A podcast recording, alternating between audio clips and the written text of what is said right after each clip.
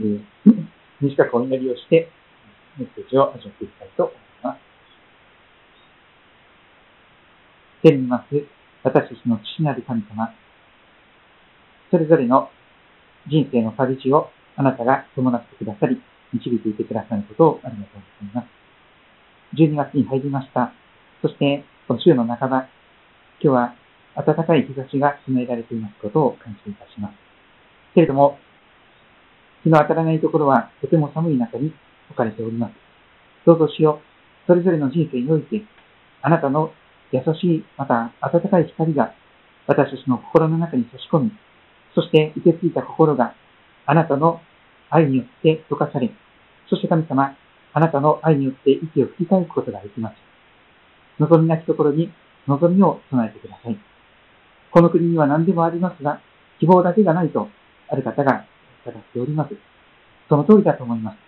自ら命を絶つ人が増えております。またコロナの中で、これから先どうなるのか、先が見えない中で、不安や恐れを抱えている方、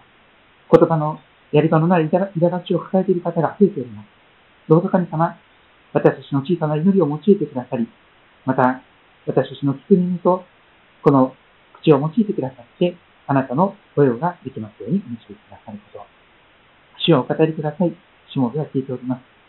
愛する主、イエス・キリストのお名前を通してお祈りいたします。今日は、ルカの福音書6章12節から26節を、えー、開きました。イエス様がキリストとして来られるとき、こんな題をつけました。貧しくて、今飢えていて、今泣いている人たちは幸いですと、イエス様は語り始められます。逆に、富んでいて、今満腹で、今笑っている人たちは哀れです。そんなメッセージを語るのです。そのメッセージを味わっていきたいと思いますが、まず、木の部分、12節から16節を見ていきたいと思います。その頃イエスは祈るために山に行き、神に祈りながら世を明かされたと言います。皆さん、徹夜をなさったのはいつぐらいでしょうか？だんだんとですね、年を重ねていくと、徹夜するのがこう厳しくなってくることがありますけども、えー、イエス様はですね、ある時、山に登っていかれて、一晩中祈りながら世を明かされた、徹夜祈祷をなさったということが記されています。そして、何をお祈りなさっていたのか、この12人のお弟子さんたちとして誰を選ぶのか、そのことを父なる神様に祈り求めていたものと思われます。何か大切なことを決断して動き始める前に、イエス様は必ず真剣に祈るようになります。どこに行くのか、あるいは、その会社にしてもですね、どこの会社を、えー、この面接に行くのか行かないのか、転職するのかしないのか、あるいはこの人と結婚するべきかしないべきなのか、ここから移り住むべきだろうか。その全ての節目節目にイエス様は、えー、祈ることを決めております。ご自身がまずそのような歩みをなさいました。全知全能の神神が人となられた方でありますが、祈るということをとても大切になさっているこの地上の生涯を見ることができます。イエス様は祈るために山に行き、山ごもりのように、そして神に祈りながら、そして世を明かされていきました。暗い、長く続く夜が、しらじらと明けてきて、そして小鳥が鳴き始めて、夜が明けた頃、イエス様は山の上から弟子たちを呼び寄せます。山の上に登ってきなさいということで、12人を選びます。そして彼らに使徒という名前をお与えになります。まあ、エヴァンゲリオンのという本名がありますが、あれではですね、使徒というのは悪者になってしまうんですけども、でも本来使徒というのは神様が、イエス様が選んだ12人の、えー、お弟子さんたちのことを、えー、指し示しております。また、パウロも使徒と呼ばれるようになっています。選ばれた12名はどういう面々だったのでしょうか ?14 節から16節にそのことが記されています。ペテロという名を与えられたシモン、シモン・ペテロ。そしてその兄弟アンデル、ヤコブ、ヨハネ、フィリポ、バルトロマイ、マタイ、トマス、アルバヌ、アルパヤの子ヤコブ、熱心党と呼ばれていたシモン、ヤコブの子ユダ、イスタリオテのユダ。この12人です。よくもこの12名をわざわざ選んだなと思いますけ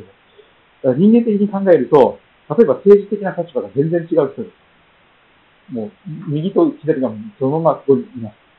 そして、いろんな考えが、感情が違います。持ち場、立場が違います。えこれ、この人たちが一つにまとまるというのは本当に奇跡が起こらなければ起こり得ないというような人たちがですね、どうしても相たが、相たがってですね、そのお互いに一致できない、そういう人たちがあえて選ばれてきました。多くの人たちが腹削りの漁師さんであったり、また、えー、頭に血が上りやすい人だったりとかする、そういう人たちであります。えー、そのような荒削りの12名が、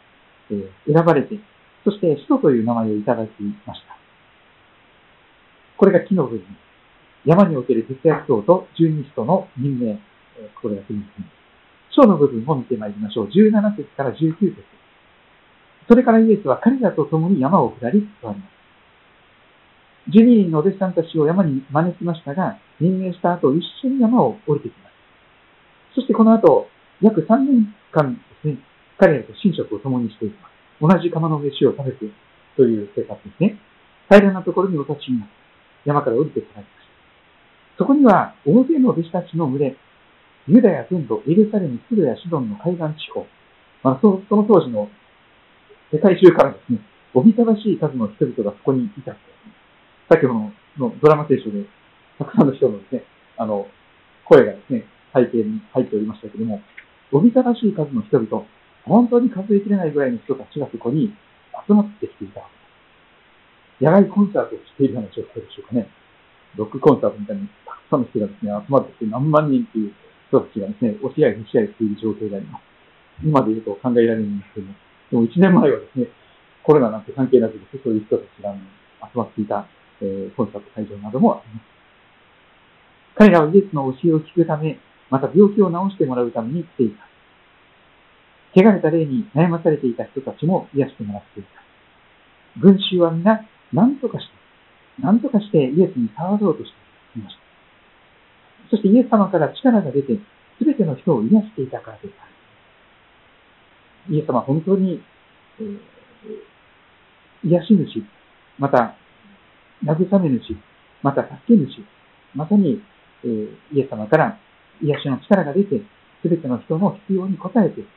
様々な形で思い忘れ、病気、怪我、そのようなものが癒されていったその姿が。そんな中で天の部分、20節からのところですが、今度はイエス様は目を上げて、多くの群衆というよりは、弟子たちを見つめながら、弟子たちに向かって、まあ、いわば特別なメッセージを弟子たちのために語り始められた。一般の群衆たちももちろん聞くことができたでしょうが、でも、イエス様がまず最初に考えておられたのは、お弟子さんたちであります。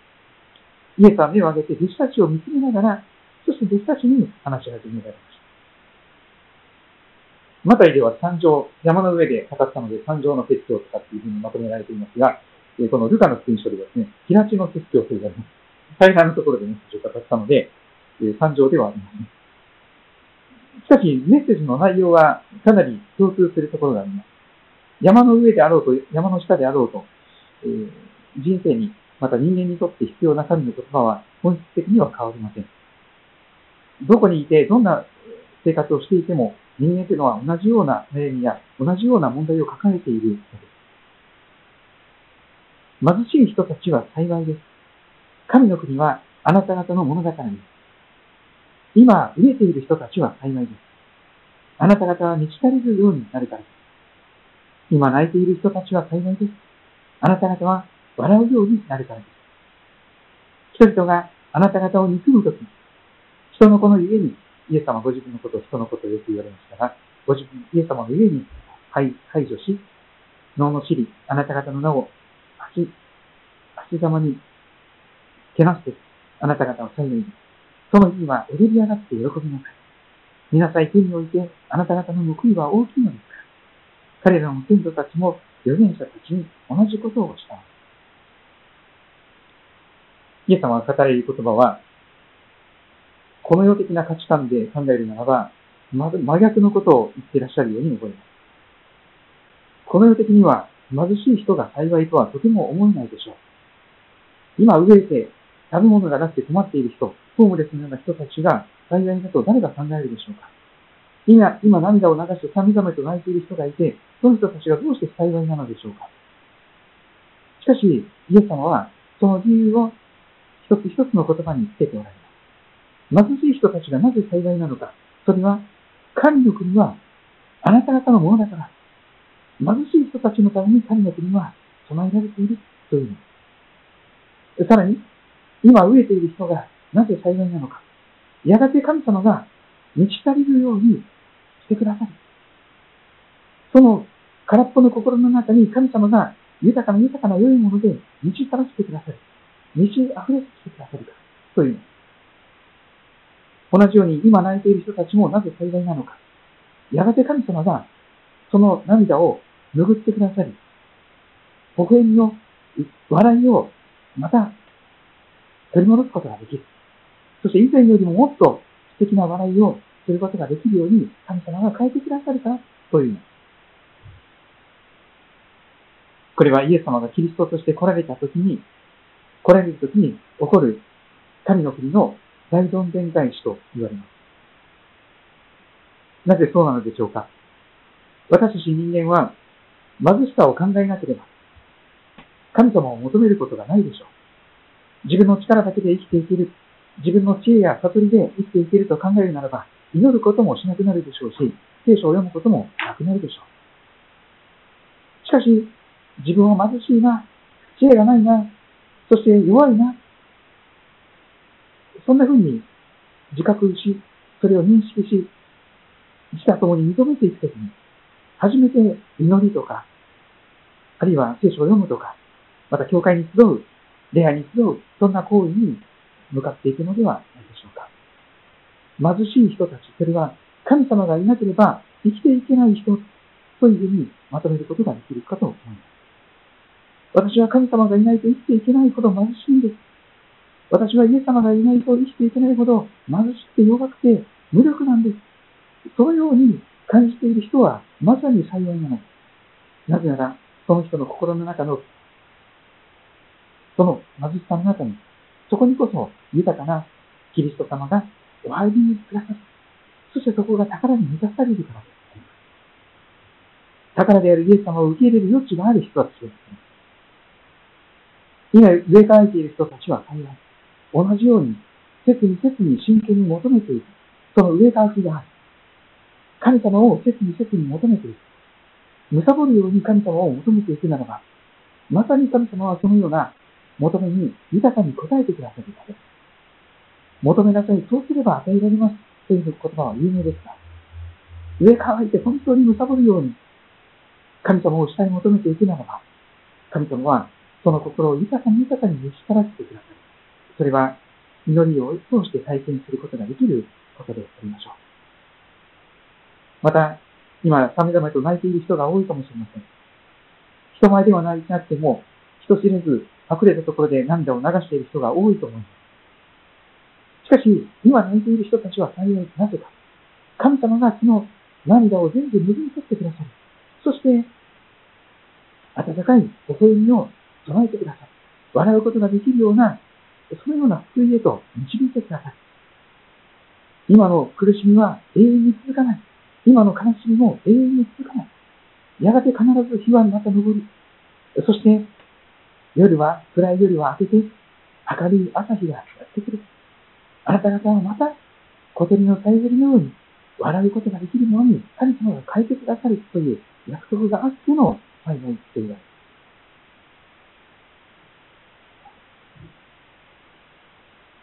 また様々な形で預言者のことも書かれていますが、まあ似たようなことであります。そして結論の部分、24節から26節も見てまいりましょう。今度は逆に、この世的に幸せだと思われている人、この世的に立派な人、また成功した人、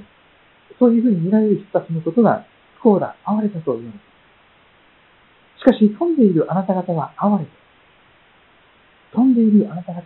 リッチな金持ちのあなたは哀れ、なぜか、あなた方は今すでに慰めを受けている。本当につかの間の刹那的な慰めですが、何か新しいものを手にすることができたり、ほんの少しの慰めをすでに受けている。今満足している人も同じ。まあ、GoTo イートがどれぐらい良かったのか悪かったのかわかりませんが、とにかくですね、えグルメ三昧をしてですね、えデザートもたくさん食べて、もう満腹です。もう入りませんという、別腹がありませんというところまで食べた人が哀れたと言われます。なぜか、あなた方はすぐにまたお腹減って言えるようになる。そして、暴飲暴食をする人はすぐにですね、え金銭的なものも枯渇していくことがあり得ます。また心はもっと貧しくなっていくでしょう。人は、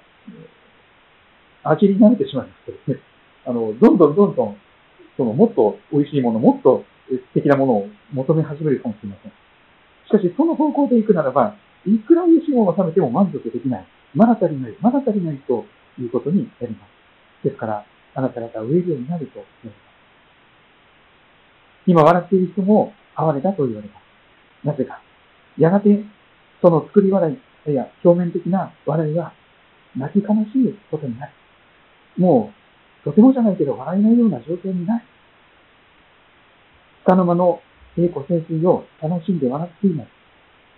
人を見下すような、嘲笑うような笑いをしたとしても、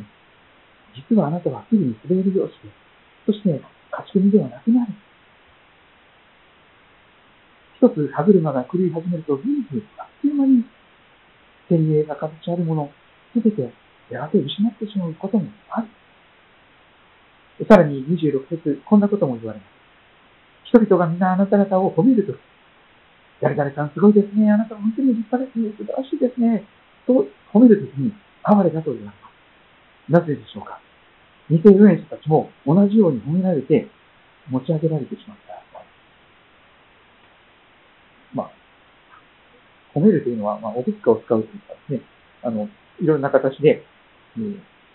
持たせられているということが多いかもしれません。利用するために、その人に、えー、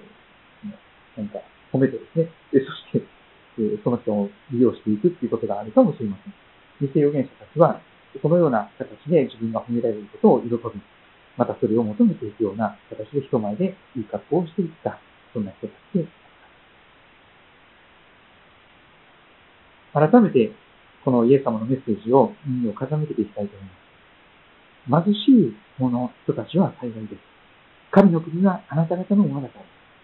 今飢えている人たちは幸いです。あなた方が満ち足りるようになるから。神様です。今泣いている人たちも幸いです。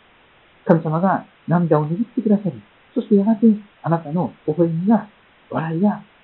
今以前にもまたって素晴らしい心からの温かい微笑みが、神様の御手さんを選びからでし言われています。そのような、いつまでも残るような幸せ、いつまでも残るようなそんな素敵なものをですね、イエス様にあって、与えられるといいなと思ったりしております。どうしてもこの世的な富とか、豊かな美味しいものとか、あるいは笑いとかそういうものばかりを求めてしまいやすい私たちかもしれませんが、クリスマス、私たちが本当に富むために、神様が貧しく貧しく生まれてくださった。家畜小屋の中で会話桶に見かけられた。これ以上の貧しい赤ちゃんがいるでしょうか生まれた時から居場所がなくて、生まれた時から極貧の中で、イエス様は貧しくて、いつも飢えていて、今、いつも泣いていらっしゃるような人であったように覚えます。決してイエス様はリッチな方ではありませんでした。また、いつもお腹を満腹になさっている方でもなかったと思います。そして、いつもニコニコニコニコニタニタニタニタ笑っているような人ではなかったと思います。人々の悲しみを自分のことのように覚えるならば、とてもとても笑っていられない。そんな弱い者の味方であった、そんなお方にあることを言いますが、イエス様にそのような方に今日も祈りをされているかなと思っています。また、いろんなことが立ち会うことができたらと思いますが、よろしくお願いします。